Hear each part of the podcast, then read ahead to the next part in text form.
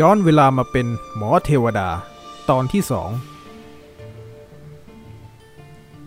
เป็นอย่างไรบ้างขอรับท่านหมอ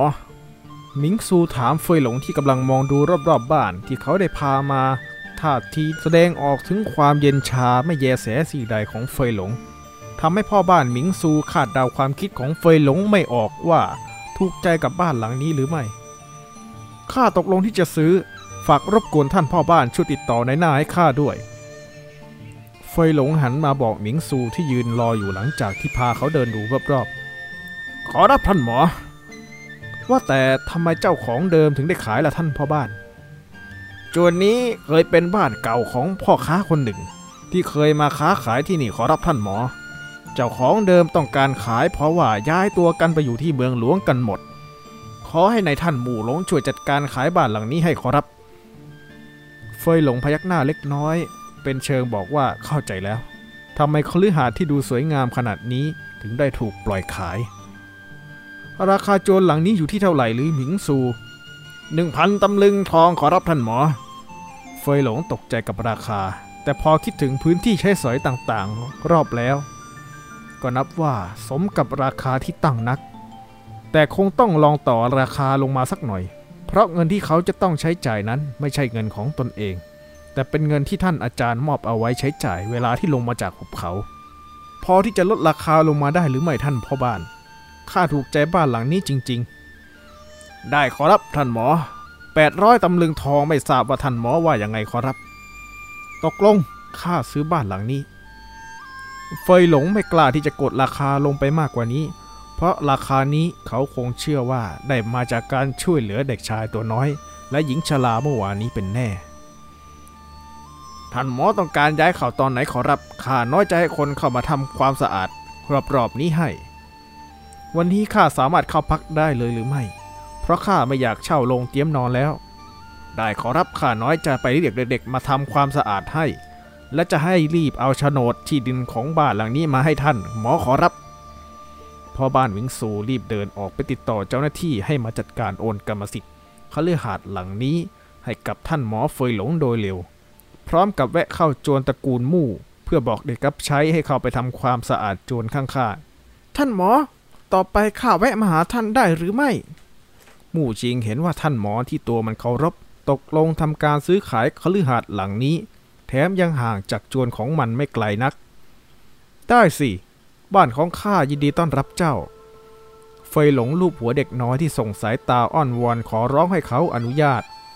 ท่านหมอใจดีที่สุดเลยขอรับมู่ชิงกระโดดขึ้นอย่างดีใจกับคำตอบที่เฟยหลงมอบให้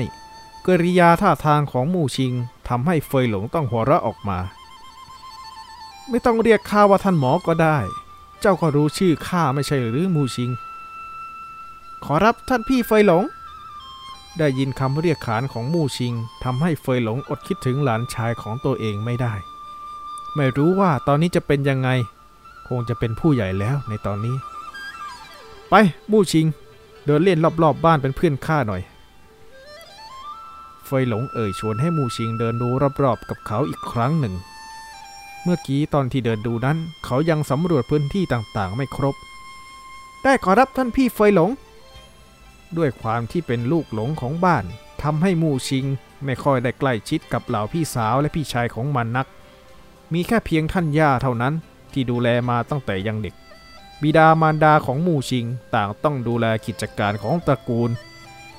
ส่วนพี่น้องก็ถูกท่านพ่อส่งเข้าสำนักศึกษาปีปีหนึ่งถึงจะกลับมาบ้านกัน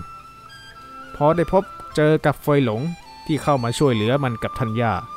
ยิ่งทำให้เด็กน้อยอย่างมันอยากอยู่ใกล้เฟยหลงเดินดูรอบคฤหาสน์ที่เขาตกลงจะซื้อเสร็จก็พอดีกับที่พ่อบ้านมิงซูนำตัวเจ้าหน้าที่มาจัดการโอนโฉนดที่ดินให้เขา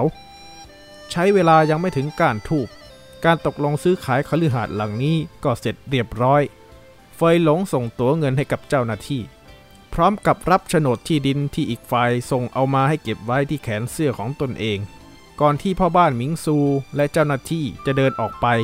ปล่อยให้เจ้าของบ้านคนปัจจุบันได้สำรวจพื้นที่ของตนต่อไปคนของโจรตระกูลมู่ใช้เวลาสองชั่วยามก็จัดการให้คฤหาสน์หลังนี้กลับมาเรียบร้อยสวยงามดังเดิม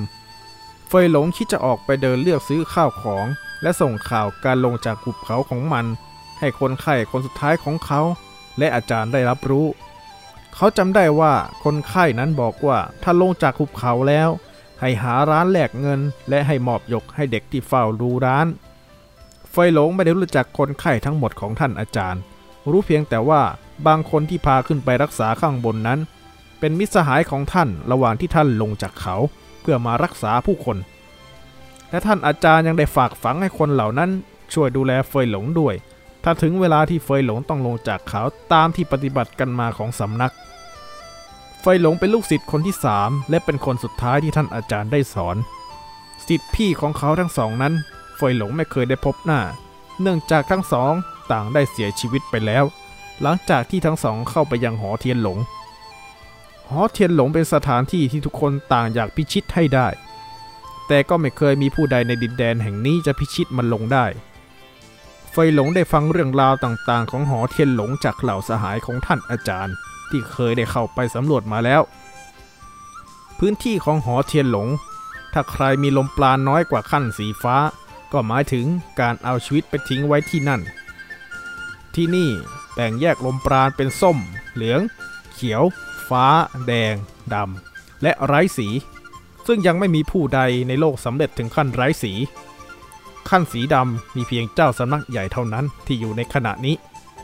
หลังจากที่เฟยหลงให้มู่ชิงพาเข้าไปยังร้านแลกเงินที่อยู่ในเมืองนี้เสร็จแล้วจึงพากันไปหาอะไรทานที่โรงเตี๊ยมที่เฟยหลงได้พักอยู่เฟยหลงสั่งอาหารที่ทำง่ายมาทานรองท้องกันไปก่อนก่อนที่จะถึงมื้อเย็นที่ถูกชักชวนโดยบิดาของเด็กน้อยมู่ชิงท่านพี่เฟยหลงขอรับมู่ชิงที่เห็นว่าเฟยหลงนั่งจิบน้ำชาไม่สนใจสายตาที่เหล่าหญิงสาวทอดสะพานมาให้ก็รู้สึกนับถือ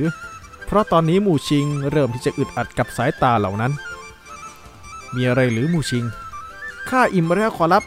ท่านพี่เฟยหลงเป็นนั่งเล่นที่เรือนของข้านะขอรับเอาสิงั้นรอสักครู่ข้าขอไปจัดการห้องก่อนขอรับท่านพี่เฟยหลงเฟยหลงลูบหัวเด็กน้อยพร้อมรอยยิ้มเพียงมุมปากเพียงแค่นั้นหญิงสาวทั้งหลายก็เขินอายราวกับว่าตนเองเป็นผู้ได้รับรอยยิ้มทรงเสน่ห์ของเฟยหลงเองรอข้านานหรือไม่มู่ชิงเฟยหลงที่ขึ้นไปเก็บของและจ่ายค่าอาหารกับเฒ่าแก่ร้านเรียบร้อยทุกอย่างก็เดินเข้ามาหามู่ชิงที่นั่งนิ่งๆรอเขาอยู่ไม่นานขอรับท่านพี่เฟยหลงงั้นลุกขึ้นเถอะเฟยหลงมองเด็กน้อยที่กระโดดลงมายืนข้างๆก่อนที่จะก้าวเดินออกจากโรงเตี๊ยมไปพร้อมๆกันเสียงพูดคุยเบาและสีหน้าที่อ่อนโยนของเฟยหลงทำให้เซียวเอ้อที่อยู่ในร้านต่างถูกสอบถามว่าเขาคือใครท่าทางสุภาพและอ่อนโยนแต่ดูไว้ตัวแถมยังใบหน้าคมคายราวกับลูกหลานผู้ดีทำให้มีแต่คนสนใจอยากเข้าไปทักทายหากไม่ติดว่าแววตาของเฟยหลงแสดงออกมาถึงความเย็นชาวันนี้เฟยหลงอาจจะออกจากโรงเตี๊ยมนี้ไม่ได้เป็นแน่เฟยหลงที่กำลังเดินเข้าจวนของมู่ชิงก็ต้องตกใจกับสหายของท่านอาจารย์ที่โผล่มาข้างหน้าหากว่าเขาไม่รู้ตัวมาก่อนว่าคงต้องชนอีกฝ่ายเป็นแน่เฟยหลงดึงมู่ชิงให้หลบข้างหลังของเขาก่อนที่จะยกมือคารวะอีกฝ่ายเฟยหลงคารวะท่านอาวุโสจางหูขอรับชายชาราตรงหน้าบกมือบอกว่าไม่ต้องคารวะตนเองพอพอไม่ต้องมากพิธีที่ข้ามาก็เพราะมีเรื่องด่วนอยากให้เจ้าช่วยไม่ทราบว่าท่านจางหูมีอะไรต้องการให้เฟยหลงคนนี้ช่วยเหลือขอรับหากเฟยหลงทำได้เฟยหลงพร้อมให้ความช่วยเหลือท่านจางหูมีเด็กในสำนักของข้าคนหนึ่งมันรอดออกมาจากหอเทียนหลงข้าต้องการให้เจ้าช่วยเหลือมันหน่อยมู่ชิงตาโตทันทีที่ได้ยินคำว่าหอเทียนหลงมารู้ดีว่าคนที่เข้าไปและรอดออกมาได้จากหอนั้นต้องมีลมปราณขั้นต่ำอย่างน้อยก็คงจะขั้นแดงหรือไม่ก็คงอยู่ขั้นดำไม่ทราบว่าท่านจางหูได้นำตัวคนเจ็บมาด้วยหรือไม่ขอรับข้าพามาด้วยตอนนี้รออยู่ที่ข้างนอกเมืองชายชรารีบบอกให้เฟยหลงรู้ขอท่านจางหูพาคนเจ็บไปที่บ้านของข้าเลยขอรับข้าจะขอมุ่งหน้าไปเตรียมทำการรักษาก่อนนี่เจ้าซื้อบ้านแล้วอย่างนั้นหรือขอรับท่านจางหูข้าเพิ่งตกลงซื้อเมื่อตอนเช้างั้นจงบอกบ้านที่เจ้าซื้อมาให้ข้ารู้ข้าจะรีบพาคนของข้าตามไปบ้านของข้าอยู่ข้างๆจวนตระกูลมู่ขอรับท่านจางหูพอรู้ว่าบ้านของเฟยหลงอยู่ตรงไหน